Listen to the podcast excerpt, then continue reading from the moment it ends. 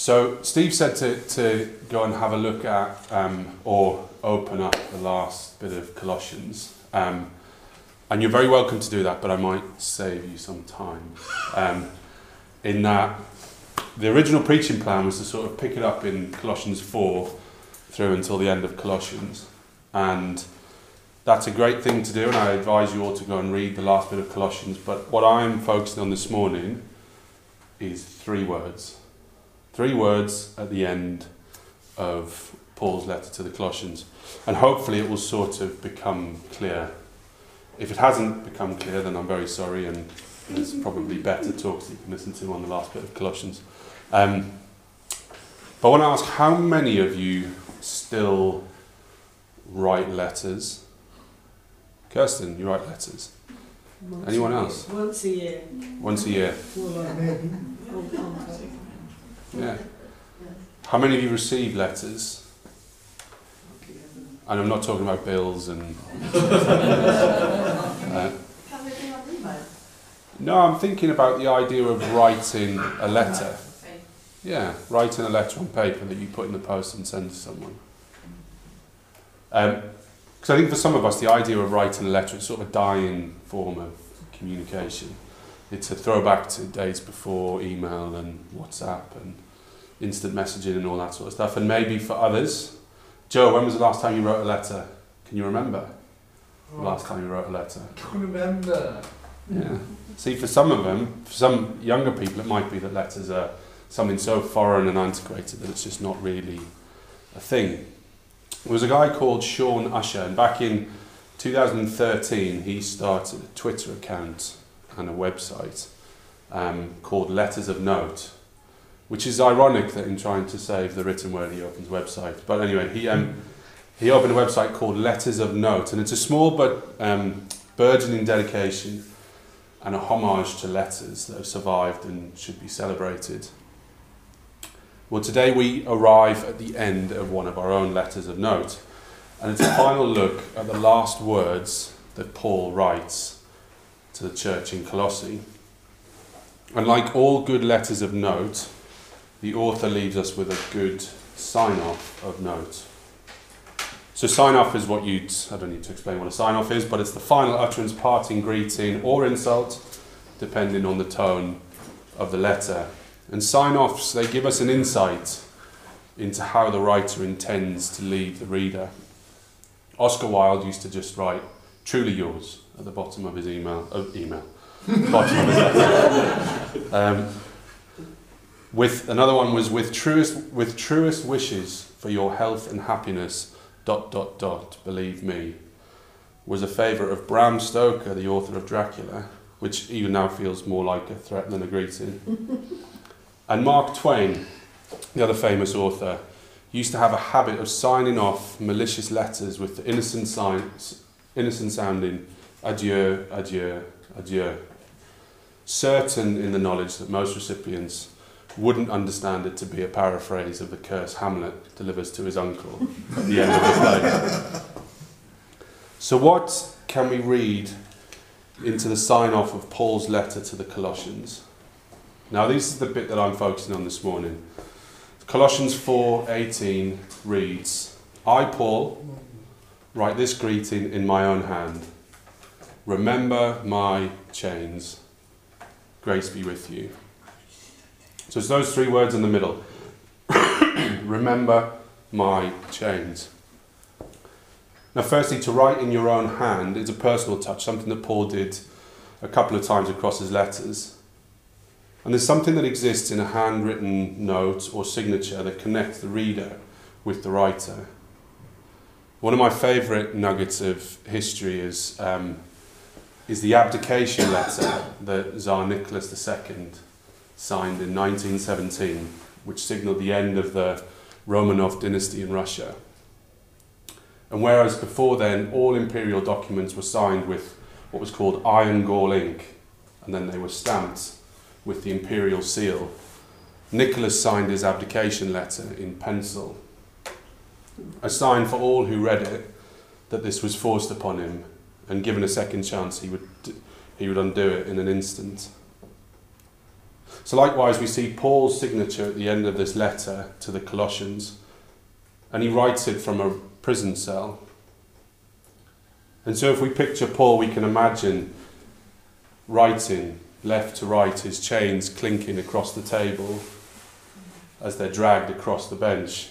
A very audible and visible reminder to him that his final message to the Colossians should be to the, remember the chains that he finds himself in. So it's three words remember my chains. And it's a sign off that is very different to all of the other final greetings and words that Paul writes to every other church that we know that Paul writes to. So, not including the people that he wrote to Timothy, Philemon, Titus, the churches that he wrote to, to the church in Rome, the greeting that Paul leaves at the end is To the only wise God be glory forever through Jesus Christ. Amen. In his first letter to the church in Corinth, the grace of Lord Jesus be with you, my love to all of you in Christ Jesus. In his second letter to the Corinthians, may the grace of the Lord Jesus Christ and the love of God and the fellowship of the Holy Spirit be with you all. To the Galatians, the grace of our Lord Jesus Christ be with your spirit, brothers and sisters. You can see a pattern. To the Ephesians, peace to the brothers and sisters, and love with faith from God the Father and the Lord Jesus Christ. Grace to all who love our Lord Jesus Christ. To the Philippians, all God's people here send you greetings. The grace of Lord Jesus Christ be with you. And to the Thessalonians, brothers and sisters, pray for us. Greet all God's people with a holy kiss. And yet to the Colossians, remember my chains. Now, perhaps the abruptness of the sign off is a result of Paul's emotional and physical distance between himself and the church in Colossae. The Colossians were the only church that Paul wrote to that he did not have first hand knowledge of. He hadn't been to visit Colossae. He didn't know them. Compare this to having innate knowledge of Roman society growing up as he did a Roman citizen. He visited Thessalonica, he visited Philippi, he visited Corinth, he visited Galatia. He spent two years in Ephesus, returning back through Corinth and Philippi.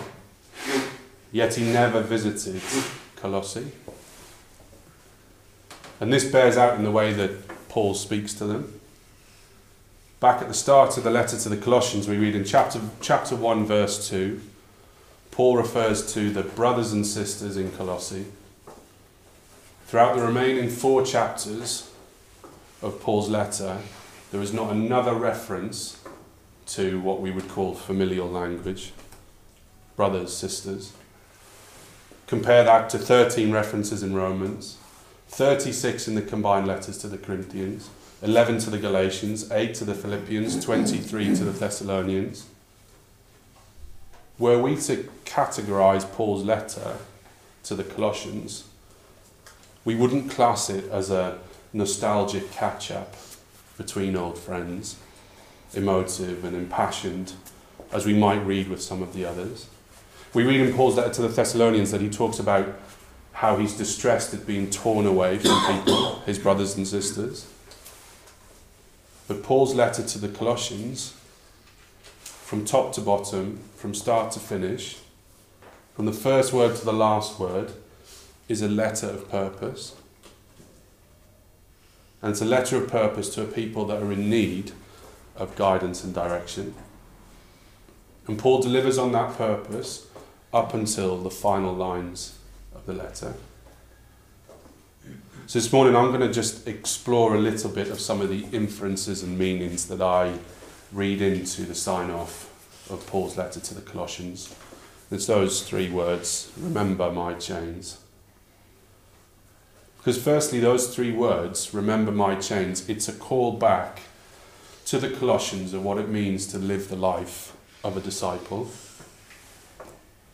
As we discussed over the last few months, the church in Colossae, whilst being praised for their faithfulness, as Epaphras had communicated to Paul, and as Paul has congratulated them on, they were, they were misguided. They were adding and complementing, or trying to add things and complement things to the ministry of Jesus. And if we remember back to the first few chapters of Colossians, Paul details in poetic form the supremacy of Christ. He elevates different references from scriptures. We hear of Jesus being the firstborn of all creation, the head of the church, before all things and in all things. And baked into Paul's fullest understanding of Christ, Paul brings the Colossians back to the realization and understanding that Christ's supremacy is predicated on the reality that is also a suffering Saviour. For God was pleased to have all fullness dwell in him, says 1 Colossians 9, and through him to reconcile to himself all things, whether things on earth or things in heaven, by making peace through his blood shed on the cross. And it is a suffering that as disciples of Christ, we and the Colossians partake in. Now, we looked at this a few weeks ago. This isn't to top up or to boost anything that was deficient in Christ's sacrifice, but that by partaking in suffering for the gospel, we are aligning ourselves with Christ, that rejoicing in the suffering for the gospel, as Paul did, is to experience more fully the sacrificial love that Christ has for each one of us. And we need to be really clear that we will all suffer and should be prepared to suffer for the gospel. Paul's letter, um, second letter to Timothy says, Everyone who wants to live a godly life in Christ Jesus will be persecuted. By wanting to live a godly life, we are signing up to persecution in the process. Jesus stated clearly what it means to follow him. Whoever wants to be my disciple must deny themselves and take up their cross daily and follow me. For whoever wants to save their life will lose it. But whoever loses their life for me will save it. What good is it for someone to gain the whole world and yet lose or forfeit their very self?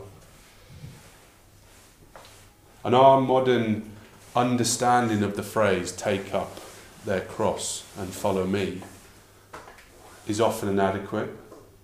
We water it down. Doesn't, we don't actually seem to mean what it actually means. In Jesus' day, the cross symbolized death. When someone carried a cross, they had already been condemned to die.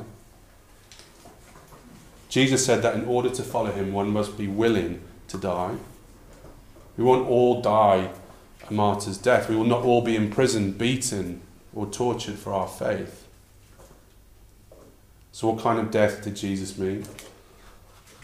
Well, in, Galatians, his letter to the Galatians says, I have been crucified with Christ, and I no longer live, but Christ lives in me. The life I now live in the body, I live by faith in the Son of God, who loved me and gave himself for me. To follow Christ means we die to our own way of doing things.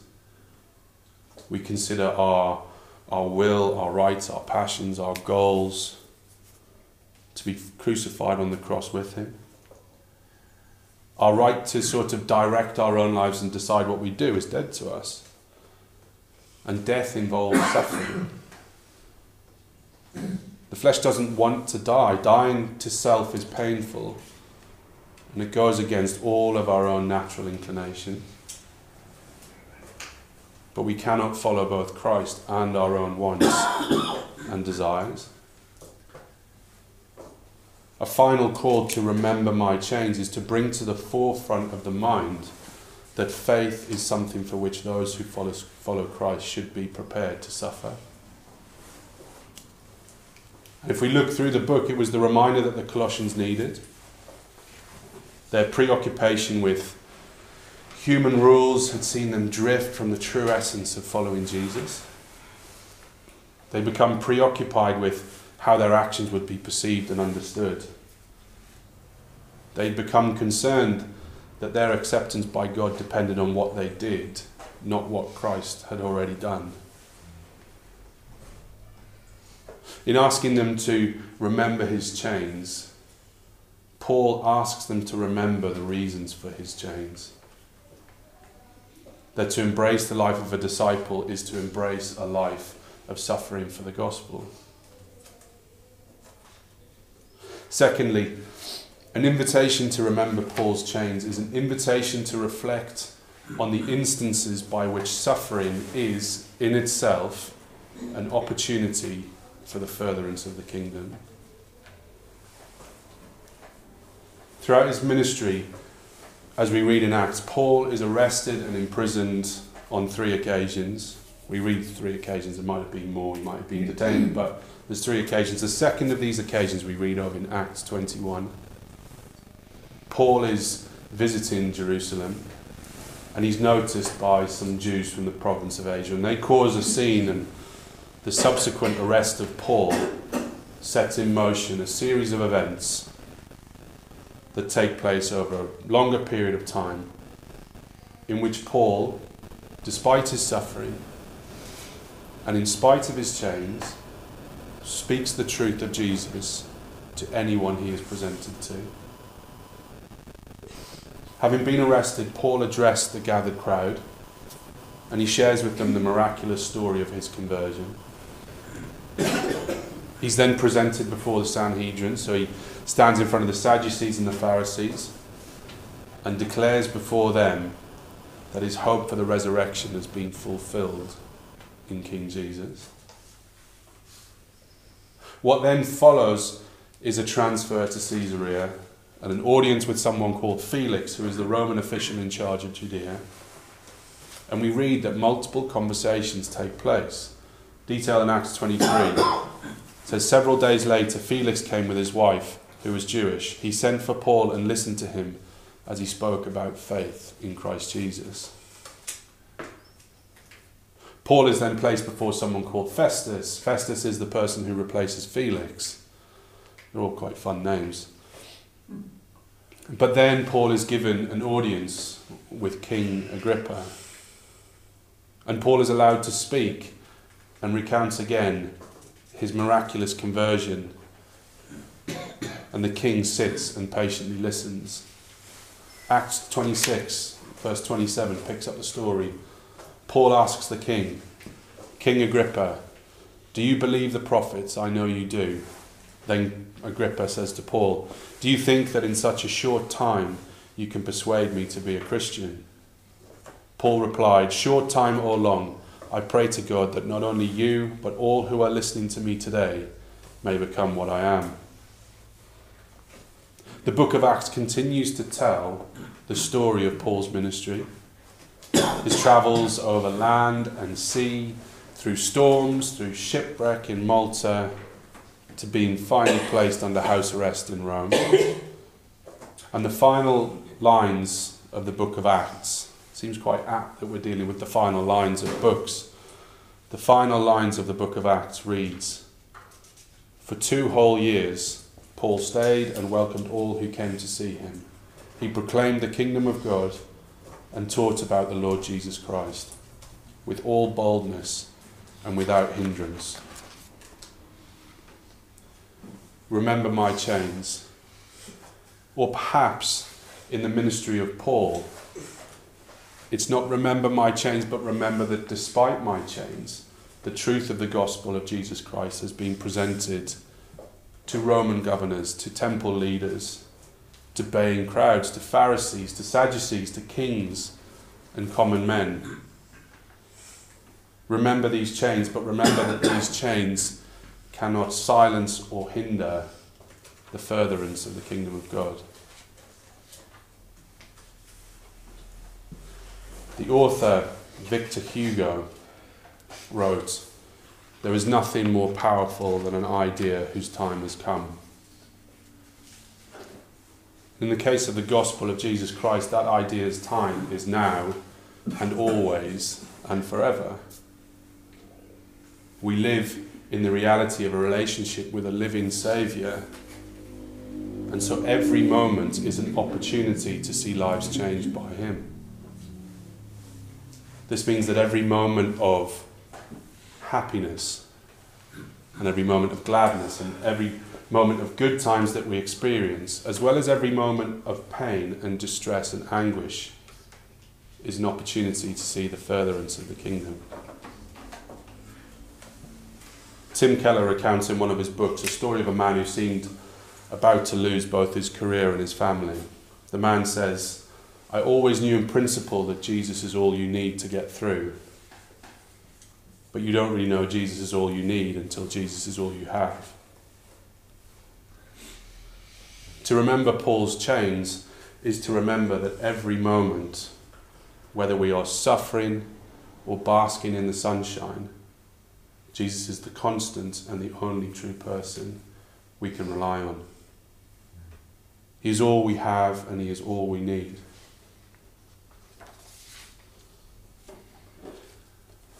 So, how do we remember Paul's chains?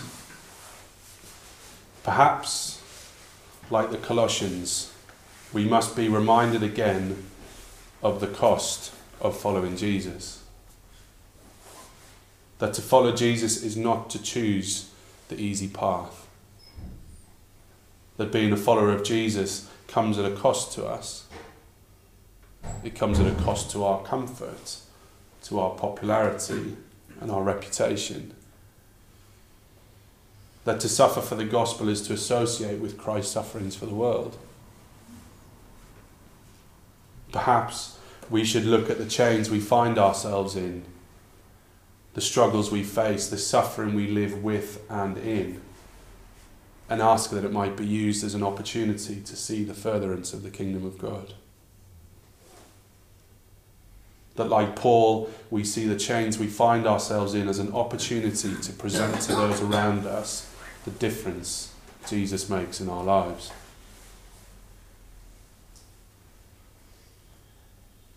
When I started looking at the last bit of Colossians, and I was reading again, and I read it again and again, I read the last chapter of Colossians again and again. And it was this verse that just jumped out to me this remember my chains. And you might think that I've done it to death, and you might think that what are three words? But as I came upon it again, and as I read it again, and as I read it again, I couldn't shake the reminder that ultimately to remember the chains is to remember the ultimate victory that Jesus Christ has over every power of sin and darkness that exists in the world. To read back in Acts, we read of Paul's escape, Paul and Silas's escape from the prison in Philippi. At once, all the prison doors flew open and everyone's chains came loose. In the countercultural, upside down kingdom of Jesus Christ, the symbols we associate with death and demise are instead symbols of triumph. The empty cross is no longer a symbol of execution, but a symbol of the defeat of death. The symbols of the bread and the wine are not reminders of the misery of death and the broken body, but the reality of amazing grace. And ultimately, the chains that we remember, the chains that Paul asks us to remember, are not a symbol of captivity, but a constant reminder to glorify and honour the one who breaks every chain. Amen.